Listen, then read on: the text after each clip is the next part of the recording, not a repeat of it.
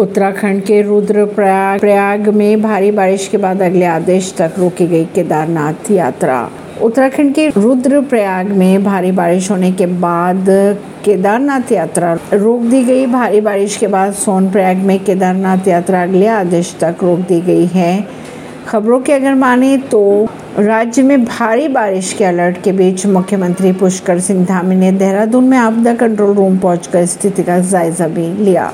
राजस्थान में देर रात कुएँ में गिरी तेज तेज रफ्तार बैलरो एक व्यक्ति की हुई मौत।